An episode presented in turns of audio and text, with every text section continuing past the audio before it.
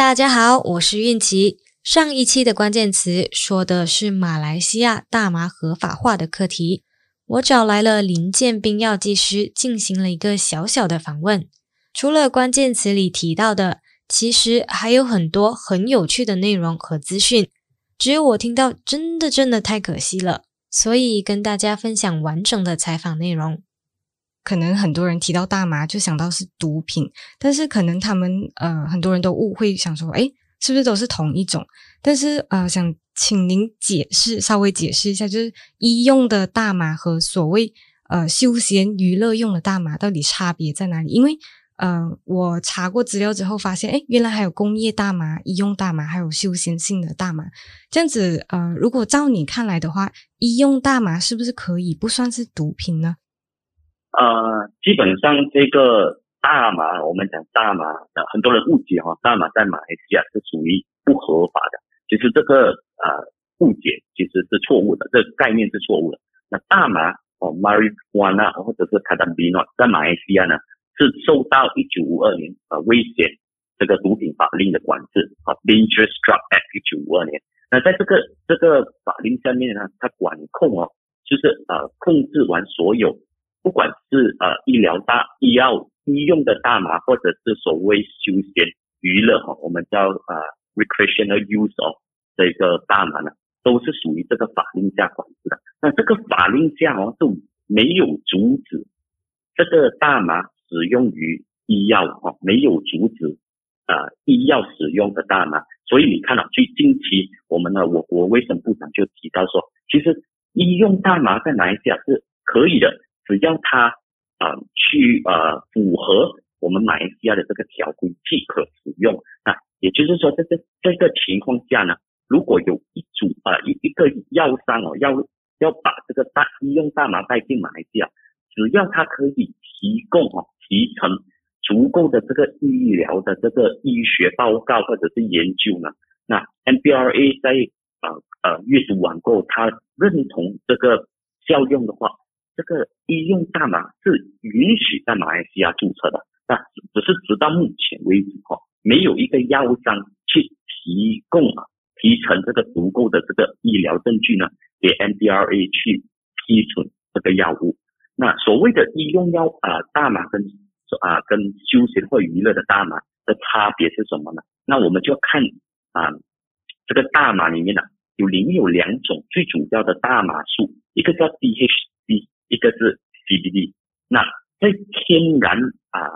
产生的大麻里面呢，是含有两个成分的。那医用大麻里面呢，主要针对的是 CBD 这个 active ingredient 的这个活性成分。然后在我们所谓的休闲或者是呃娱乐的这个大麻呢，主要他们啊、在意的哈，就是这个 THC。那这个 THC 就会导导致啊、使用者啊、会有亢奋。或者兴奋的感觉，那这个是两个最大的差别了。那当然，医用的话，医用大麻只能在医生的准许下，哦，有药师的啊在场时才可以使用的一个药物。然后啊，休闲娱乐的大麻呢，在一些国家被批准的话，就是呃，他们在一些咖啡啊，哦，在蛋糕啊、水里面都会有这些大麻的存在。那这个是两个它的主要差别。嗯。那我想问一下您，就是呃，如果马来西亚要合法化这个医用的大麻，它是基于什么考量呢？为什么一定要用到大麻？没有其他的呃医疗用药可以代替，可以代替吗？呃，所谓的呃，我我觉得在医用大麻里面呢，我们就录很多啊，到到底医用大麻它是不是没有啊、它的功效是不是没有其他的药物可以取代呢？那我们看一些医学证据了。在医用大麻里面啊，CBD 最最呃多证据的地方啊，是在治疗癫痫症啊。在癫痫症里面的话，其实我们也有其他很多药物可以治疗。那如果这些其他药物都无法治疗的时候呢，那呃研究发现呢，CBD 呢，对对这些啊、其他药物都无法治疗的癫痫症呢，起一定的作用啊。这个还是一个很初期的。呃，研究，然后其实市场上包括加拿大和美国都批准了一些呃 CBD 为主的一个药物来治疗癫痫症。那至于医用大麻其他的呃作用呢，比如说止痛哦、消炎，那这些其实我们也有其他药物可以取代的。那打个比方啊，其中一个呃跟跟这个大麻同级的就是吗啡嘛，麻啡也是在一九五二年危险啊毒品法令下受管制的。那它跟第呃这个大麻是属于同一个类类型的。那医用麻啡都也是可以用来止痛啊，只是因为它它有很多的医学证据，然后已经用了一段很长的时间。那在目前医学里面，尤其是在啊一些比如说癌症病患啊，到他最后期的这个安宁疗法的时候啊，就是 palliative care 的时候，那我们都会使用这个啊啊吗啡。那另外一个人家啊想要去推崇的就是，那我可不可以使用大麻？那这个这一些国家的确大麻也使用在这个 palliative care 里面。那它到底它的安全性跟它的效果呢，有没有跟吗啡去做一个对比呢？那这个还还不得而知。对。嗯，那我想问一下，就是目前呃，像你刚刚提到的，就是呃，马来西亚不是禁止大麻，是管制嘛？像现阶段管制大麻的时候，如果有一些好像你刚刚提到的癫痫症的病人，他们呃，可能呃，大麻对他们来说可能比较有疗效。这样子，如果目前为止我们不能够使用的话，他们是用什么方法来解决呢？会不会跟呃大麻的疗效差得很多？所以，嗯、我们才想，嗯、呃，这样合法化它。对，这我觉得这个是一个很好的话题，就是目前的病人他到底是使用这什么样的药物？那我们我们现在讲这啊癫治疗癫痫症啊，其实治疗癫痫症的这个药物呢，已经有很多种，也是很多的级别。那大部分啊啊的的这个病人呢，在这些药物里面呢，是是可以受到控制的。那我嗯也没有说有人因为没有使用了大麻而不受控制这样子的情况。那这个 question 呢，就是那主要的问题就是要探讨的就是，那使用大麻的疗法的时候，会不会比现在的药物更有效呢？那这个我本身也是非常感兴趣的。那要知道这样子有没有疗效呢？其实需要医疗的这个研究，也就是要把一部分的人是使用这个。大麻啊，以大麻为主的这个药物啊，另外一群人啊，病病人是使用现在现有的药物，然后来做这样子的对比之下呢，才可以知道说到底大麻嗯呃比起现有药物来的更有效。那这个目前为止是不得而知的。那如果我们看回我们的所谓的医疗里面的 guideline 啊指南里面，那啊大麻在治疗癫痫症里面，就属于最后啊，我们讲啊啊，对抗药物性的这个呃癫痫症才会去使用啊，就是一个一些 refractory 的啊 seizure 啊，就是他用了所有现有的药物都无法啊去治疗的时候才会使用。那目前为止在马来西亚，我觉得现有的药物是足够的，只是 whether 大麻会来得更有效嘛？这，这是不得而知，也就是为什么呃，卫生部也鼓励哈啊这个呃呃医疗中心去做这样子的实验。OK，那么呃，对比其他外国可能呃合法化大麻的国家，就医疗医疗大麻的国家，他们呃对一些癫痫病人使用的呃使用药物的时候，是不是优先考虑大麻这件事情呢？OK。在在我的呃这个呃我我的认知里面呢，我只懂这个 region 呢，就是我们这个 Asia 这个 part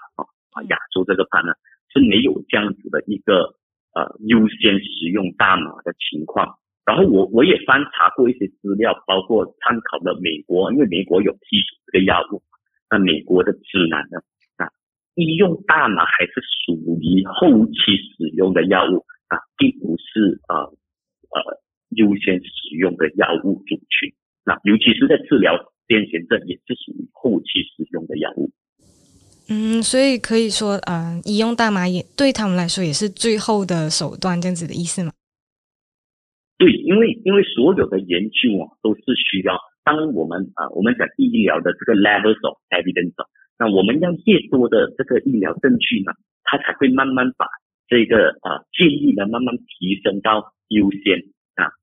医用大麻的确，它的研究呢是不足够啊，去支持它成为首选的药物。嗯，那嗯，其实大麻就一提这个大麻，大家第一个反应就是他觉得它是毒品嘛，然后嗯，可能第一个反应就是它有成瘾性。这样子，我在呃找资料的过程中，我看到有一个说法是说，其实大麻比起呃香烟的尼古丁还有酒精，就跟这两个东西比较起来的话，其实它的危害是比较低的。我想请问一下，您这句话是不是正确的呢？OK，这这个这个说法哈，的确也是在呃很多呃国家，当他们想争取合法化这个呃娱乐使用。嗯，大麻的时候会被提出来的一个争议啊，呃，最近呢，在纽西兰哦，我觉得应该是几个月前嘛，他们就进行了公投哦，那公投里面其中一个就是是否要合法化休闲或娱乐的大麻，那在里面呢，他们就也是哦，呃呃，提到了这一个所谓这样子的一个说法。那我我想有两点，我想要在这边分享我的意见呢。那第一点呢，就是一个现今社会已经存在的恶习啊，不能去合理化另外一个恶习的出现。哦，明白了，就是就是呃，我以比如说我讲香烟是不好，那喝酒过量啊，呃，酗酒是不好，那这个这个这个东西不能去合理化大麻的合法啊，呃，娱乐大麻的合法性哦。那再加上哦，这个恶习所导致的副作用呢，这不是一种取代性的？啊，所谓不是一种取代性呢，就是呃，我们如果我们合法的大麻过后，它所带来的问健康问题呢，是不能取代呃香烟所带来的恶习啊，他们甚至是可以加剧。也就是说，一个人可能在酗酒、抽烟的情况下，他在服啊服用这个大麻的话。它所导致的副作用呢，是可以加剧另外一个恶习所导致的健康问题啊，这是第一点哦。那第二点，我想啊提出的话，就是当他们呃，当我们看氯病毒呃这句话所带来的呃层次的时候，他们的研究的时候，那我们需要知道说，香烟跟喝酒这个问题呢是非常普遍，因为它是合法，所以当更多人去服用的时候，相对的。更多人会得到副作用。那目前为止，大麻在很多国家呢都是受管制或者是不合法。那当然，相对之下呢，使用的呃人当然会更少。那使用的人更少的时候，它所导致的副作用啊或者健康的问题，相对看起来就更少。那其中一个 question 的问题，我们需要去探讨的就是，当我们合法化，更多人去使用的时候。那会不会导致其实它的副作用也是非常严重的呢？那这个就不得而知了。那只只是如果你有机会到一些呃合法大麻的一些国家，你不难看到啊路上都有很多这个呃呃呃呃民众呢是在当街服用大麻，然后就在可能躺在街上这样子的一个情况。所以呃我们不得而知哈、哦。如果我们去合法化这种休闲大麻过会带来的一些啊、呃、情况，然后我我本身的立场呢，对于医用大麻呢，只要它是足够的证据的话，我们应该啊啊抱着更开开明的这个角度去接受这些医疗证据。嗯，就按照你来说的话，就是整体上的总数还有几率问题，就可能我们说，哎，车祸车祸去世人很多，跟呃飞机出事的人很多，但其实大家使用车跟飞机的那个次数是不一样的嘛，是这样的，那是对吧？可以可以可以这样子的一个角度去探讨。那我我们也呃需要呃了解到的话。当如果一个国家去合法化休闲大麻的话，这个这个服用者可能是不只是会服用啊一啊这个大麻而已，他也可能同时酗酒跟抽烟。那呃越来越多这个医疗证据证明，这三个东西呢都会啊导致心血管疾病哈的的发生，所以啊它绝对不是一个好的健康啊现象。嗯，那我想请问您一下，就是嗯，医用大麻和休闲大麻，它们的成瘾性有有分别吗？可能会不会是呃，可能医药医药用的，就可能它的成瘾性没那么高之类的？呃，至于成瘾性的问题哈，如呃如果呃我我我有看过这样子的一个研究了，医用大麻是需要每天服用，因为它有一个医疗作用的情况嘛，它有一个目的，比如说它要治疗癫痫症。那啊、休闲大麻通常啊，在一些国家里面，他们的调查就是每一个星期或者是每一个月使用率，那它相对这个医用大麻的使用率是比较低的，那那是当然可以接受，因为一个是医疗嘛，每天使用，一个是休闲。那它的成瘾性呢，是医用大麻的成瘾性比较高，因为它是每天使用。那我们又不能这样子的一个一个直接的这样子的说法，是因为啊不公平嘛，一个一个是每天使用，一个是偶尔使用。嗯嗯，好。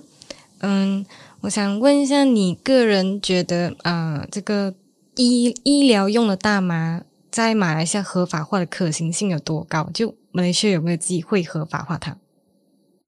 我我个人的看法是绝对有机会合法化，因为在呃呃加拿大二零一八年嘛，也是在近期内的时候，他们才呃整个 state 的合法化，就是在医用大麻上面，然后也也有几个药呢，已经是在。在这个后期的研究阶段，他们就是针对哦使用这个医用大呃这个大麻里面啊的大大麻素叫 CBD 呢来啊制造这个药物，就是这个这个药物里面呢是不会有那个亢奋的啊，DHC 的成分，而是只有 CBD 用于治疗啊比如说癫痫症啊啊这样子的啊病症。那我我个人的看法。只要是有足够的呃这个临床实验呢，啊，埋下啊接受合法化呢是绝对可行的。那就像啊吗啡一样，啊吗啡也是有医用吗啡，那当然休闲使用的吗啡就是不合法的，呃，可是医用的吗啡绝对是合法的。嗯，那就您目前了解情况来看的话。呃，目前马来西亚合法化这个大麻的话，有什么法律或现实层面的一些阻碍吗？或者是说，可能文化上的差异，让我们呃，就算你提的是医用大麻，但是我们你一听，我们一听到大麻就哦，你在吸毒之类的，然后会让我们比呃西方国家更难接受合法化这件事情。嗯、有这样的原因吗？OK，这个问题从两个层面去回答嘛。如果是从法律上面来回答的话。在一九五二年毒品法令跟一九五二年危险毒品法令，一个是 Poison Act 1952，一个是 Dangerous Drug Act 1952呢，都没有阻止呃医用大麻的注册，所以在法律上面呢是不会面对到任何的问题，只是呃在注册的时候呢，这个所谓的呃药商呢能不能提成让我们国家这个医药呃管理局啊的。呃，认可跟认同呢，那个是另当别论了。为了它是呃足够的证据去支持它的注册，那个是另当别论。那在法律层面上，它是没有问题。那第二个问题呢，就是呃，为了社会可以接受人们服用啊、这个大麻所制造的这大麻含有大麻的这个药物呢，我觉得不会是一个问题啊，因为它不是一个随便人可以去。用的药物，当然有病的时候需要服用特定的药物呢，是避免不了的。那就就好像说，呃呃，临终关怀的时候，我们会使用的吗啡。那一般人讲，诶，我我要吃吗啡，这个不是毒品嘛？可是到了要治疗的时候，使用上面普遍上面啊呃，呃，人们都可以接受的。嗯，对，这个是我的个人看法。非常感谢林建斌药剂师抽出时间分享，我们下期关键词再见，拜拜。